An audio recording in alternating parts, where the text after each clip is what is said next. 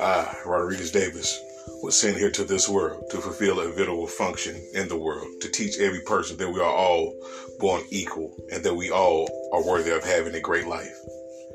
I am a great person who is trustworthy, valuable, gifted, artistic, and a great listener. I have a purpose in life. I live with integrity and honor, with a good sense of humor.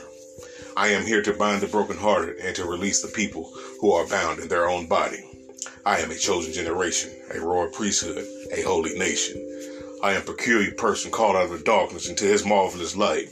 I have been healed by the stripes of the universe. Unwanted energy cannot enter my body. No weapon formed against me shall prosper. And every tongue which rises against me in judgment, the universe shall condemn. So mote it be.